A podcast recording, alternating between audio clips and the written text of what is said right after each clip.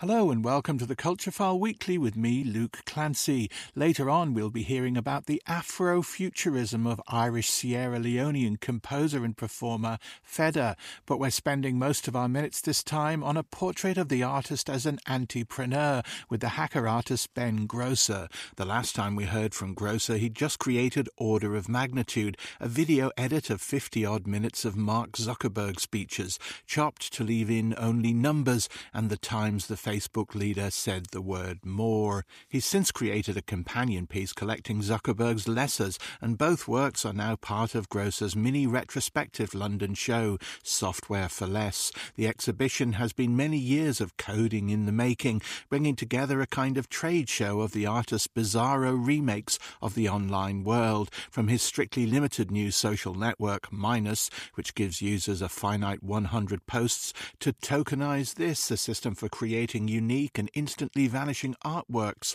that pillories the NFT boom.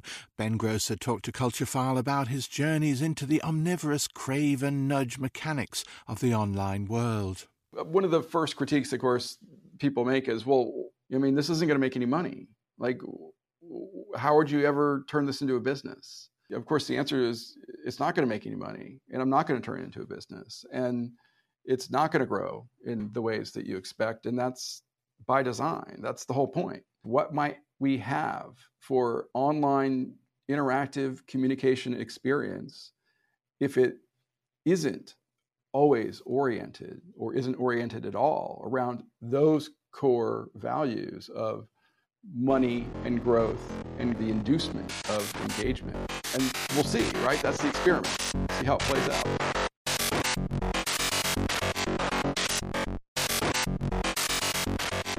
My name's Ben Grosser. I'm an artist and also a professor at the University of Illinois at Urbana Champaign. And I'm currently sitting in my lab, which is called the Critical Technology Studies Lab at the National Center for Supercomputing Applications, NCSA for short. And it's certainly its most well known previous occupant was Marc Andreessen. Uh, Marc Andreessen was a student here at the University of Illinois as an undergraduate, and he was he's known as the creator of the first graphical web browser, which was called NCSA Mosaic back in late 80s, early 90s. He's of course now known for having gone on to create Netscape, uh, then the Netscape browser, um, that was his company, and now he's a big venture capitalist uh, and, and very influential figure in Silicon Valley ever since.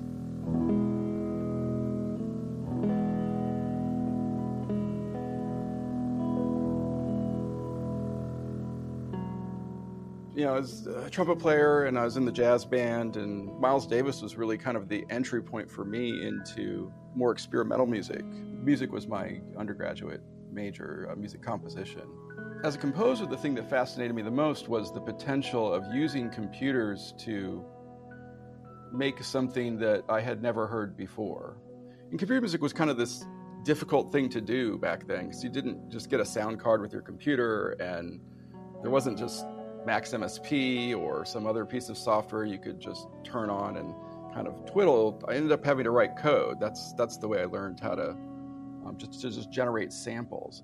There were kind of these two tracks, I would say, of people who were interested in computer music at the time. Some were interested in how do we use the computer to synthesize sounds that uh, sound as close as possible to sounds we've already heard, to instruments, for example. How do I make a, a square wave that sounds as, as accurate to a clarinet as possible?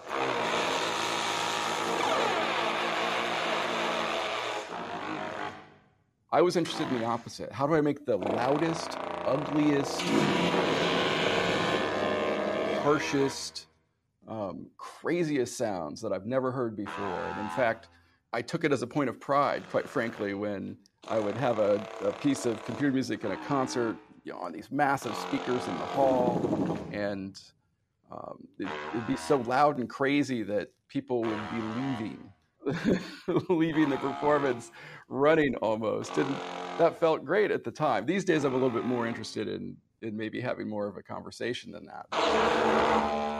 It feels like an area that's quite optimistic about what uh, computer technology was was going to offer to the world. I mean, that maybe computer music was the original utopian vision of what uh, computers had to offer. Yet somewhere along the way, somewhere along the way, you began to take maybe a different view of of what was on offer in the new world of information technology. I definitely did. You know, if I were to try to pinpoint when did things start to sour, for me in terms of, oh, maybe I should be thinking about the computer not just as a way to make, but also as a thing to critique. You know, I got on Facebook and Twitter around 2007 or 2008, and you know, originally it sounded and it felt um, like an exciting thing. You know, it was a way to connect, a new way to connect with friends. Eh, that those kind of first moments of social media when it seemed like uh, a fun way to play and to be in connection with people you hadn't seen in a long time or to have more connection with people. But it didn't take long for me to start to become intensely self aware of the ways in which the technology was pushing and pulling me, the way in which the design of the interface was affecting how I felt. And I think that's the moment where I started to realize, you know, this is a this is a designed feedback loop that is playing with how I feel in order to turn me into a producer for the platform. And that kind of started me down this path, I would say. The platforms and the way they're designed to to not just encourage more production and you know engage us more. I think the fundamental thing that they do is they normalize um, in, in like the baseline for what that what more means or you know like we're never slowing down. We're never doing less on these platforms. And if you look across the world right now and kind of like the crises that are before us climate crisis if you look at um, even covid-19 and uh, our obsession our inability to ever think about less instead of more our dedication to the concept of growth as the only way to keep things going is literally destroying the planet and the people on it. and I don't think it's an accident that I look at uh, the world's largest social network with three plus billion humans on it. And for me, the thing that's in common is this obsession with growth and, and the desire for more that these platforms produce in us. So you in in the new exhibition you have a couple of projects that very specifically try and uh, run against that narrative, and one of them is a social network where there is a finite number of posts that you can make. Yeah, so the the social network is called Minus, and I call it a finite social network where you get 100 posts for life. You could think of it as a very kind of minimal kind of Twitter. There's one feed, and at the top is a, a box where you could write something, text only, and emojis. On the submit button, it says right on the button how many posts you have remaining. So when you first log in, it says 100 posts remaining. When you write your first post and hit click, it now says 99 posts remaining. And as you keep going, that number goes down. And the only visible metric throughout the entire platform is this dwindling counter that tells everybody how many posts you have left. So it's it's a it's one visible metric and it's a, it's one that goes down instead of up.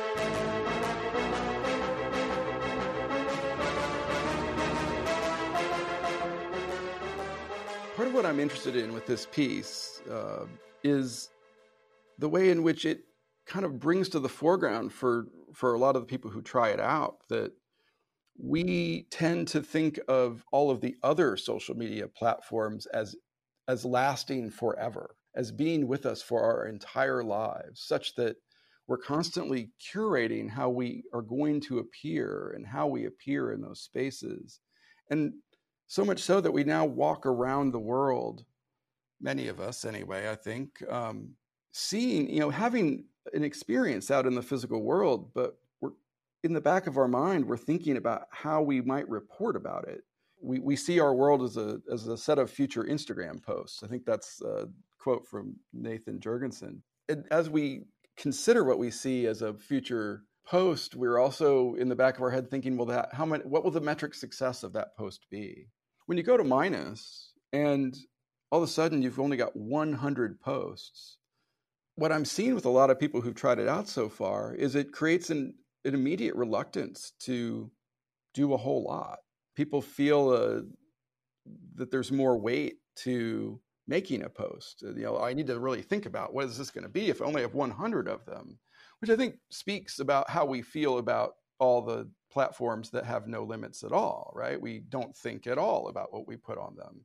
Um, because it's infinite and we'll just do another one or we'll just delete it and whatever. And on Minus, even if you delete your post, you don't get that back, right? So if you make a post and you're down to 92 and you delete it, you're still at 92. You don't get one back.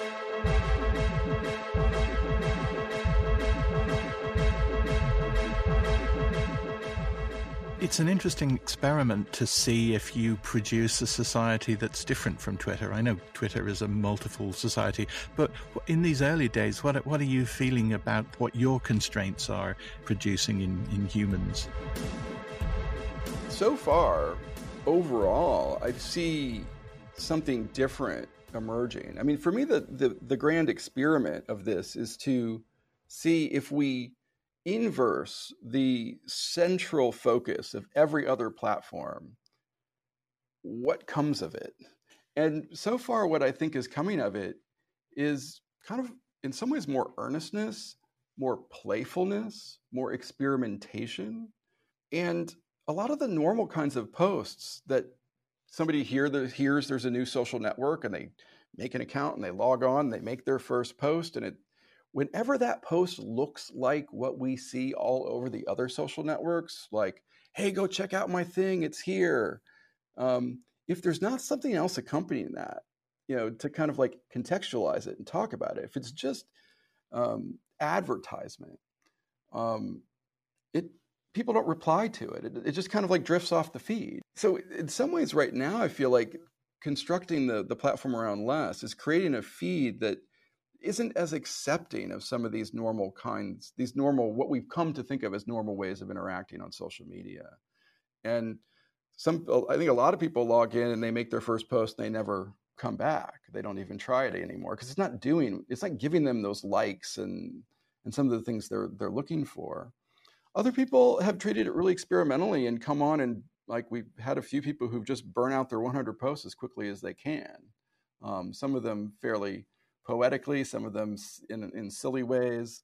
This last week, we had someone come on and name themselves Elon Musk, and um, I don't think it was the the real Elon Musk, uh, partially because it was it was a grand kind of amazing satire on on who Elon Musk is in 100 posts as quickly as possible.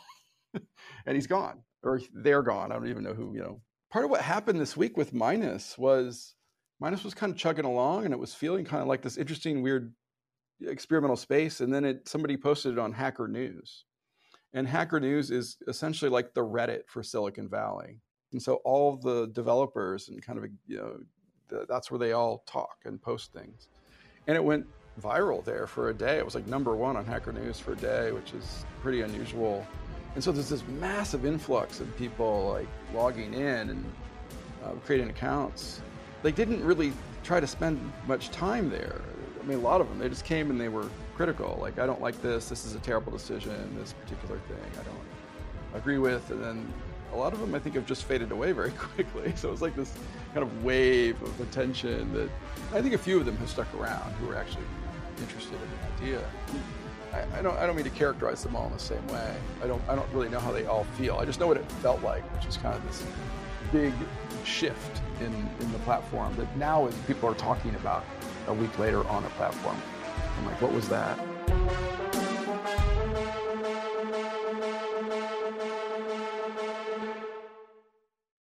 what you do might be considered net art. And so the invention of NFTs is kind of something you should obviously uh, enjoy tremendously because it, it promises to to integrate what you do with the rest of the art world.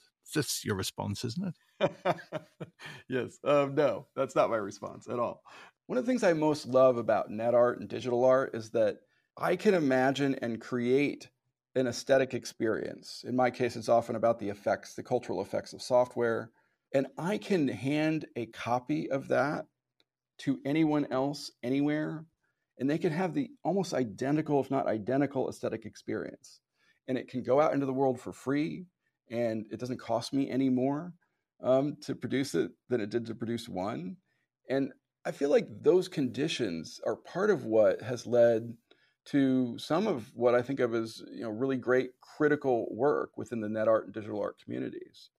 And then as soon as the NFTs emerged, I saw a lot of things change in my world. Which uh, a good example would be that a lot of the artists that I follow and whose work I've been interested in over time, their feeds on on say Twitter or Instagram or whatever it was, all of a sudden turned into advertisements for work on NFT platforms and posts about upcoming auctions and imminent drops and like you know announcing every bid. And and you would see some of these artists also even go in and erase their own websites from their say their Twitter bios and replace them with links to their page on crypto art platforms. And this drove me crazy because uh, all of a sudden a lot of the criticality is going out the door and there's kind of this gold rush frenzy around just production of work very little to do with what the art might have been so i made a work um, kind of you know in in live time as i was watching all this happen and you know, part of what they talk about with NFTs is the idea of tokenization. You know, the the, the non fungible token is is the thing that gets you know sold, and it's a it's a, essentially a certificate of ownership for a piece of art, maybe online, like a JPEG that's sitting on a server somewhere. The receipt, we sometimes say. Yeah, essentially, it made me think. Well, what if I could make something that really is just absolutely resistant to this entire new economy. And so I made this work called Tokenize This, and it's a website at tokenizethis.link. And if you go to it, you are presented with your unique, what I call it, like your unique digital object. It is a, um, a banal kind of just gradient, custom gradient with uh, with a, a code that's kind of embedded into it. Aesthetically, it's not a particularly interesting thing, but what what's notable about it is that the moment it is presented to you and it comes with a custom URL, you know, it kind of loads at a custom page, that page will never be available for anyone else ever for the rest of time. Basically, the the object is destroyed the right after you it's created for you. Any any attempt to visit that URL in the future returns a 404 not found. The object is just gone forever the conventional art market, which has paid almost no attention to most of the art that I focus on in the world. Um, um, very little net art or digital art in in the conventional art world. I don't think they love the turn towards the digital in in this space. They don't have any experience or expertise in it. They haven't cultivated that within their own ranks and if we look at the people, for example, you know, the 69, the kind of the thing that, that, that really animated all this, the $69 million JPEG, you, you can like or not like people, but to, for that to be the pinnacle of digital art in terms of the market, um, I think is reflective of how much the market doesn't really understand. You know, is the market isn't about what's good art. The market is about what produces profit in in the market. One of the questions that continually arises is how do we resist this? Like, what is the substance of the resistance? And I guess the work you make is the art of the resistance. But for people who aren't making art, the directions out of the jungle of social media platforms are not really apparent. It doesn't seem possible to be a contemporary citizen without using them. Where are you leading us? A lot of people need to be on the platforms. They've become the de facto communication methods for many of us. I mean, telejournalists just just get off Twitter, you know, and most of them, well, that's part of my job. And a lot of people feel that social media is is part of their employment, or maybe it's literally part of their employment, and it's also how they keep in touch with family and friends. And we don't have any other public infrastructure to replace it with. It's important to remember we can't just exit. We need alternatives. And so part of what I'm interested in with my work is, and what I try to do with it is first to help us imagine alternatives. And I'd say that's Minus is a great example of what if we really just turn this whole idea of, of more, more, more on its head and, and built in limits? Even though you know, I write the code and, and make that possible. I think the ideas behind the works can be enacted by anyone without the works themselves. I mean, Go Rando, you know, is this project that randomizes your reaction. Basically, when you click like on Facebook, it randomly selects haha, love, sad, angry, care, whatever for you. But you don't need Go Rando to randomly select a reaction. You know there's no reason that just because facebook asks how are you feeling today? that you should say how you're feeling. You can be super experimental in these spaces and think about well if facebook really wants this from me what's something else i could give it that would have nothing to do with the thing it wants? And would turn this into something that's more of what i want. That of course can sometimes make for a less direct environment, but it also draws attention to the fact that we are constantly reporting how we feel to these systems all the time. And it's important to think about who benefits from this exchange. You know, why is the system built the way it mm-hmm. is? When it asks for a particular kind of data or when it makes you focus on, on the numbers rather than the content, what is that doing? How is it changing who we are and what we do and how we think? Who most benefits and, and who's made most vulnerable by this exchange.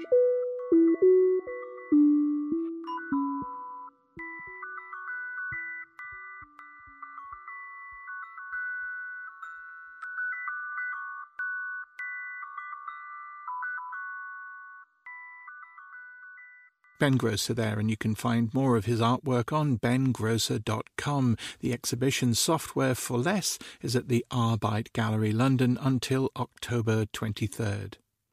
And finally, this time on the Culture File Weekly, the sounds of Irish Sierra Leonean composer and performer Fehdah. Fehdah is home in Ireland after a season recording in Sierra Leone with a hard drive full of sounds for her forthcoming album of Afro-futurist soul. Culture File's Anya Gallagher talked home and away, present and future with Fehdah ahead of her homecoming show at Project in Dublin tonight. When I open my eyes I just got back from Sierra Leone. I was there for the whole summer. I, I was writing my album, which I want to put out next year. It was amazing. My dad has a has a kind of a studio in his house which he used to record radio stations. He's an environmentalist, so it was great. I had a really nice vocal booth, and I, I worked with a couple of artists there as well. Freetown is very musical. Yeah, there's a lot of great artists there, and they have a very self-sufficient music scene. They they listen to pretty much exclusively their own music, which is like really cool because there's so many artists there. I, I, I know a lot of musicians there, um, so it's really easy to to work with people. Now it's rainy season there during our summer, but it's still it's still fab. I got to go to the forest, uh, one of the forests that my dad has worked at for God almost two decades now and helped rehabilitate with animal life. And they've since set up a research centre and we stayed there and we saw like monkeys and we saw snakes. I was like okay i'm ready to go like okay you need to get the hell out of here now. It's too much.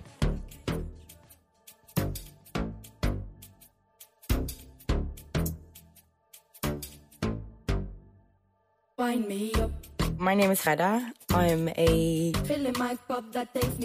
producer, songwriter, singer, player of a number of instruments, and I have a show coming up, uh, which will be my first show in Ireland in a million years, a couple of years anyway. Um, and uh, it's really exciting because I'm going to have a drummer playing with me. I usually play by myself um, with all of my gear. Line that they use on me. So my setup is a lot of fun. I have um, an ape for any of the kind of music gear heads out there. Um, an APC 40, which is a really cool sampler, kind of based off the old style MPCs where you kind of smash buttons and you have these pre pre recorded audio clips on them and you can kind of play around with them.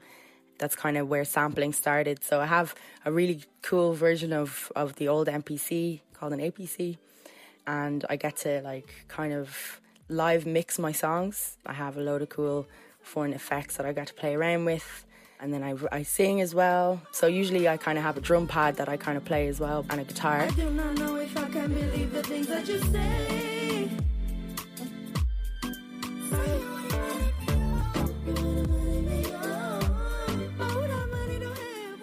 Musically, I'm trying to create a show that's a continuous kind of stream of sound without the usual.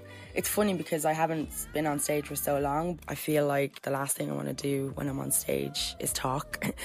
so there's kind of a almost DJ set energy. I've created some some interludes using samples. I've sampled my own music, blended songs together. So there's going to be some mixing that maybe people will hopefully be into and surprised by.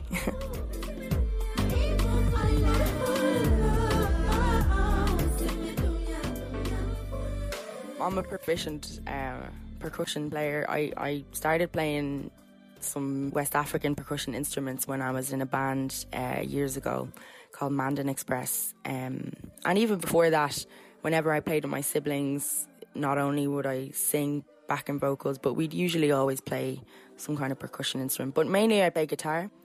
Um, I'm not actually a very good piano player, but but guitar is uh, would be my main instrument other than my laptop, of course. The guitar is so interesting because there's so many versions of playing the same chord. It's one of maybe some people would say one of the more complicated instruments in that there's there's different arrangements of how you can uh, lay out a chord um, more than most other instruments and I think the laptop is quite similar in that you can do the same thing in a million different ways.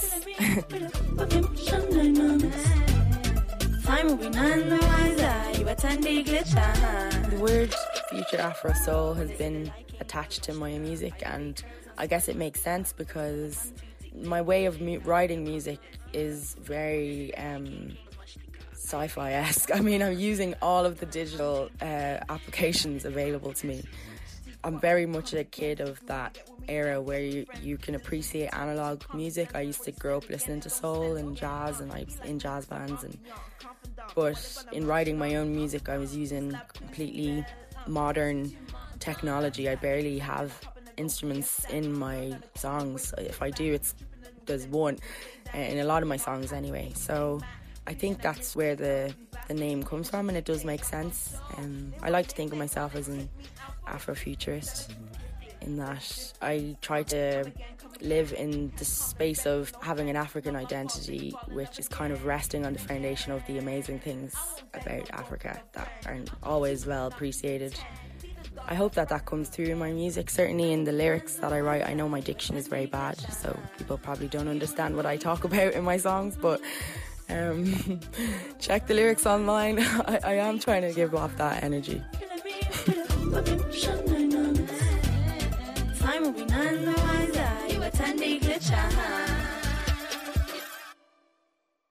The Afrofuturism of Fehdah there, and the reporter was Anya Gallagher. And that brings to a close this edition of the Culture File Weekly. We'll be back with more visionary hacks next Saturday tea time. Till then, bye now.